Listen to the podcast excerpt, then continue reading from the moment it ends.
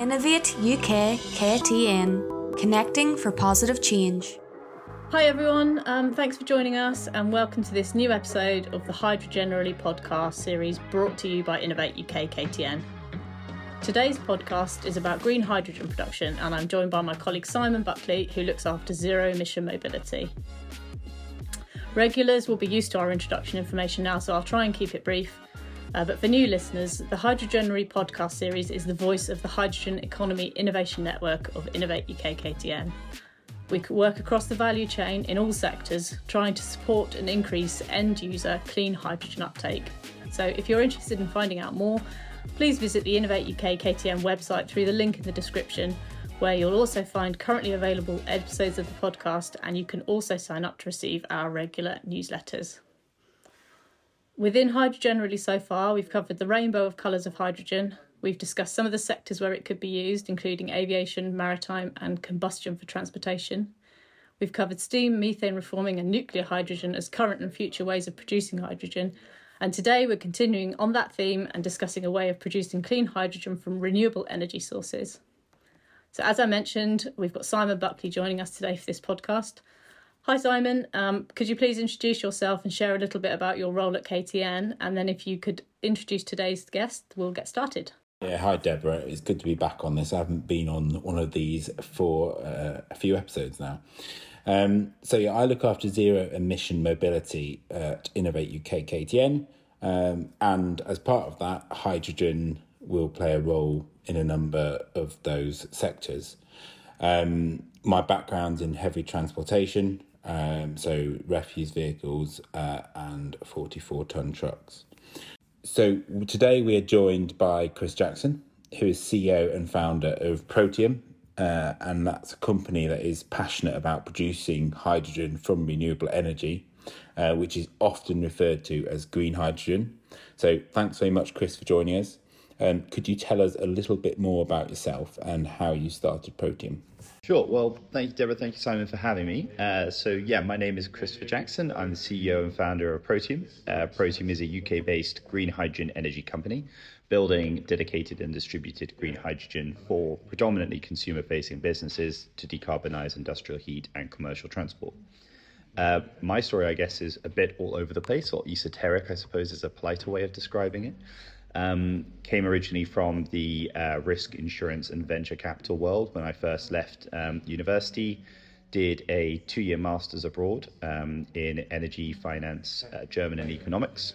Uh, my professor in the first year was a gentleman called Marco Dell'Aquila, who, fast forward to today, is now my chief investment officer at Protium helped build the business with me.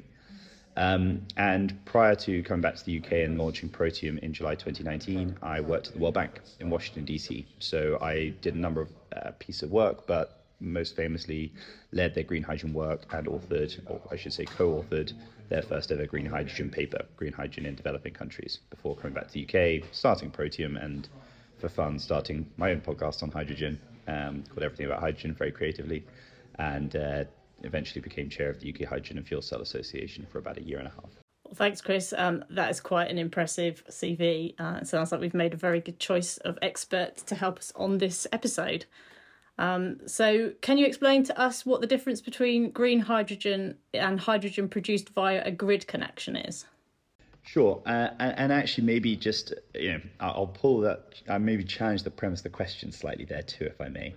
So, what we're trying to do by using the moniker of green is try and help the general public and frankly consumers, investors, and regulators to nuance where we take electricity that comes from a renewable source, be that solar, be that wind, hydropower, geothermal, wave, or tidal, and we use that renewable electron, that green electron, to separate water using a technology called an electrolyzer and a process called electrolysis to separate water into hydrogen and oxygen.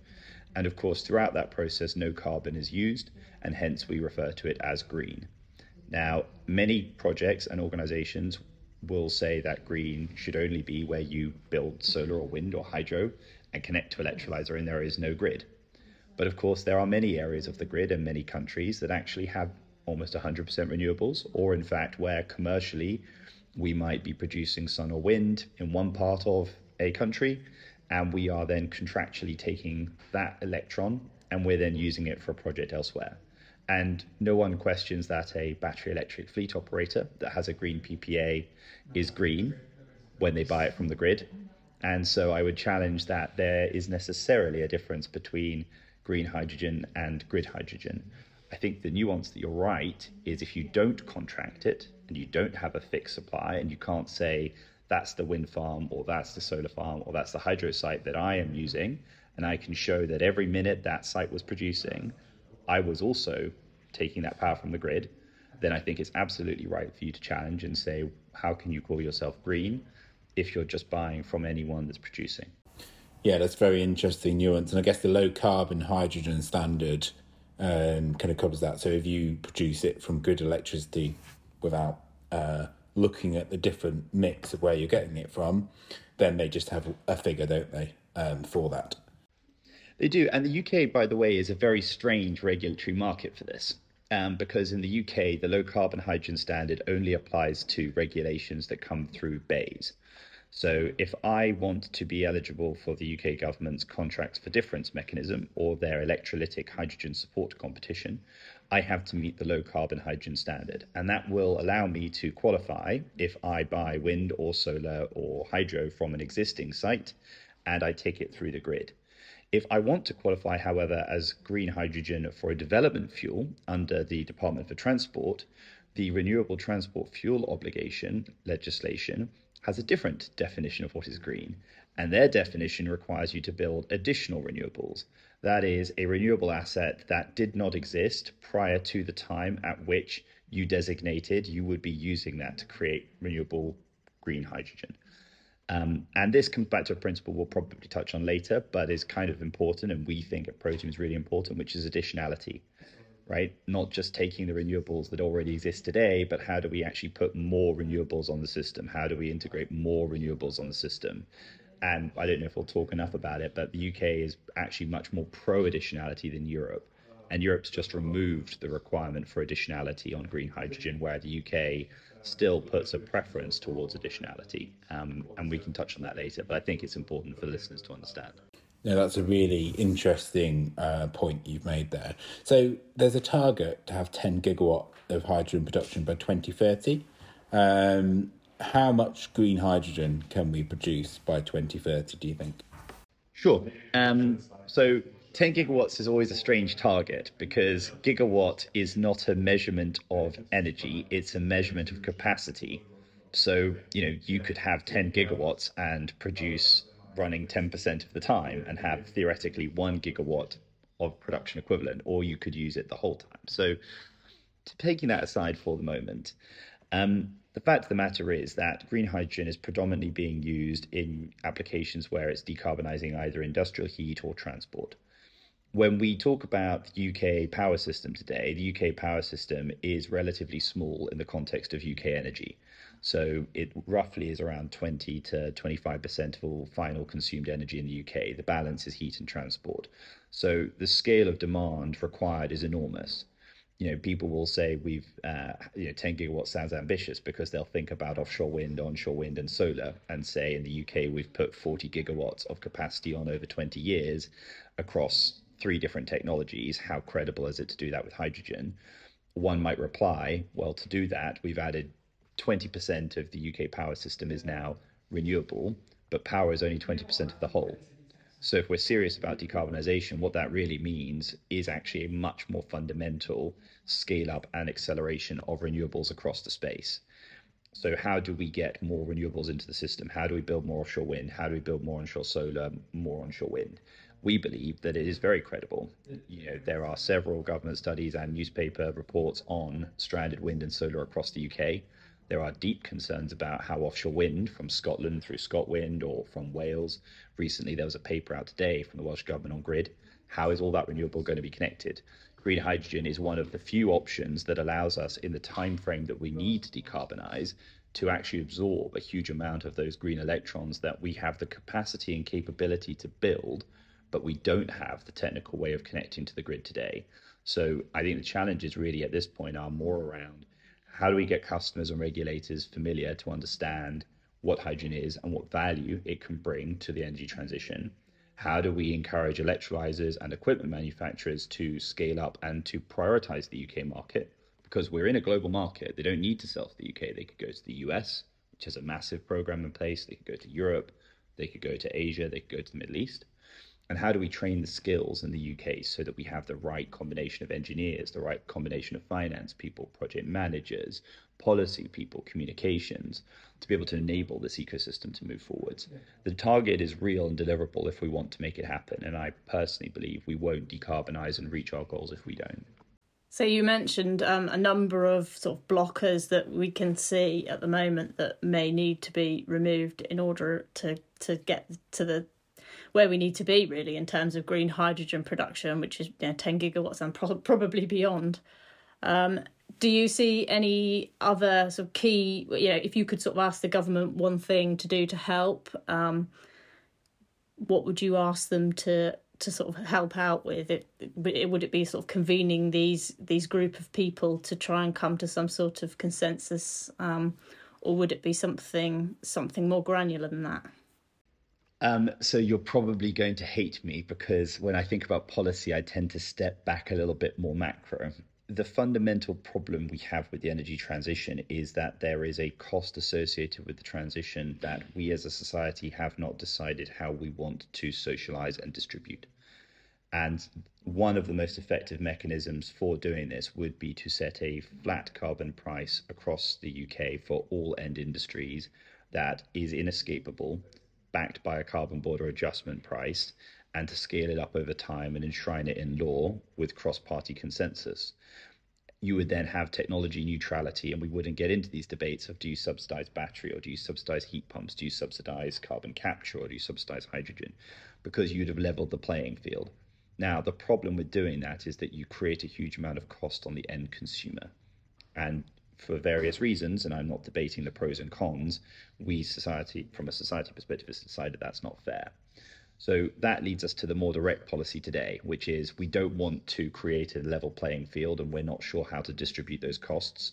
So, how do we create enough incentives to help new technologies to overcome some of the market barriers and to get past some of the inherent advantages that the current fossil fuel system already has in place? Things like scale, things like 40 years of innovation, things like extensive training programs, extensive financial market familiarity.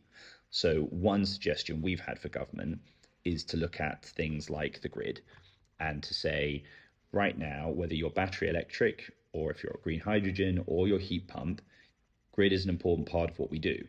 And it's important for the UK PLC because we should be encouraging people to put more power on the grid, not to go off the grid.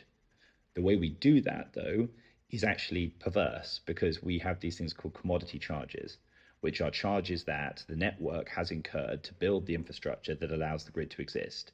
And these are one off expenses, but we socialize these costs over time, and those are called non commodity charges or grid fees. What they've done in Germany and in Austria is they've actually waived grid fees for certain technologies, and that can reduce the cost from the power grid by up to a third. And that actually can be the delta on a lot of price support and a lot of commercial business cases for a whole range of net zero technologies. And it aligns with government messaging because government doesn't like long term price support because it can't budget out for 15 years. It likes one off payments. And so, if I could sit in front of government today and say, how do you do something that's technology neutral, that is no regret, and that is a one off payment that doesn't commit a long term liability, they should be making a one off large payment to the grid operators for these amortized socialized grid fees and waiving grid fees for a percentage of or a megawatt capacity amount of green hydrogen, heat pumps, and EV charging. Thank you. And so some of those points that you made are interesting and lead to a question about scale. Um, so this is a question that I often get asked um, by transport operators. Are they better to secure green hydrogen from a larger site where they have to transport the hydrogen in, or are they better to produce that locally um, on site or very near their own site? Yeah, great question, Simon. And I think um, it, the challenge here is that the energy industry has communicated the energy transition really badly. Right. We've tried to present to people that we're in a commodity market and that you're going to be able to buy everything really soon and that there's a really clear, transparent price and you have people like S&P Platts that have a hydrogen index that I don't know how on earth they do it because it's totally made up. um, so, but it creates this impression that there is a, a commodity market for green hydrogen for, for energy as an energy carrier, and there isn't how energy transitions start is they start by a value driven proposition, which starts by specific customers and specific customer contexts. So if you are haulier looking at how do I go from using diesel HGVs today, it's you shouldn't be thinking about this as where is the you know do I buy big or do I buy small? You know who do I do the offtake with? You should be kind of more fundamentally going how does my fleet work today? How many drivers do I have? What routes are they doing? What are the relative trade-offs then of me using a battery electric vehicle which you know is going to you know take more time to charge. That potentially means i need more drivers. Potentially means i can carry less weight but might be cheaper because there's less moving parts to it the maintenance is lower. You know and then with hydrogen you know where are my routes that i'm going to run? And once you start thinking from that perspective and going okay these are the longer distance routes that I need, this is the more haulage I need to carry, etc., etc. Then you start to go, where does the network come? And I think what we've been doing as a business is sitting with hauliers and trying to build networks around them and doing this as a partnership and saying, we will build these sites with you. And if it makes sense for us to build a large site and distribute hydrogen from there, we'll do that because we've sat with you, we've understood your use cases, and we'll build that out with you. And if actually you need a series of small sites together, we'll do that together. And we've led a consortium along the M4 called HyHaul. It covers the length of the M4, and the idea is to expand the number of HGV refueling stations as well as the supply of hydrogen out so that we've got a really exciting network working with initially a dedicated set of customers and bringing in additional hauliers to learn from what we're doing so we can scale that into other areas like the M5, the M6, the M1, the M72. Um, so you mentioned HyHaul. Um, and you, you mentioned the the the, uh, the want to sort of scale that out to other motorways. Um, are there any other projects that you're working on right now that you would like to tell us a little bit more about? Yeah, sure. Well, I mean, for those who, or the listeners who don't know very much about Protium, um, so we were the UK's second ever green hydrogen company. We are the largest green hydrogen company by people and dedicated resourcing at the moment. Um, and we have quite an extensive portfolio across the UK. Um, two sites are public. One is in southwest uh, Wales in Newport, which is our project with Budweiser, where we're decarbonising their largest brewery in the UK, taking a billion pints of beer a year and making them all green and zero carbon. And our other large project is in Teesside, which will be the largest permitted green hydrogen site in the UK, hopefully by the end of Q1 2023. It's a up to 68 megawatt green hydrogen production facility located in Teesside. We have two other projects in the northwest that we're in the process of developing as well. And we have a more extensive portfolio that will be coming afterwards. But from those four projects, we'll be in a position to have significant volumes of green hydrogen along key arterial roads from projects going into construction around 2024. And we've got a second, third, and fourth wave of projects that are then providing us with this more holistic distributed network across the UK. And I think this is the message that's really important to convey to Simon's question around hauliers and do you go big or do you go small? This is going to start through a series of distributed anchor customers. And then as this network starts to evolve around those customers and those needs, and people can see why would I use hydrogen versus battery? When do they complement? When are they, you know, different? Then you'll start to see the cost starting to come through. Because for all of these industries, you need to demonstrate the value proposition first, and then cost will start to come down.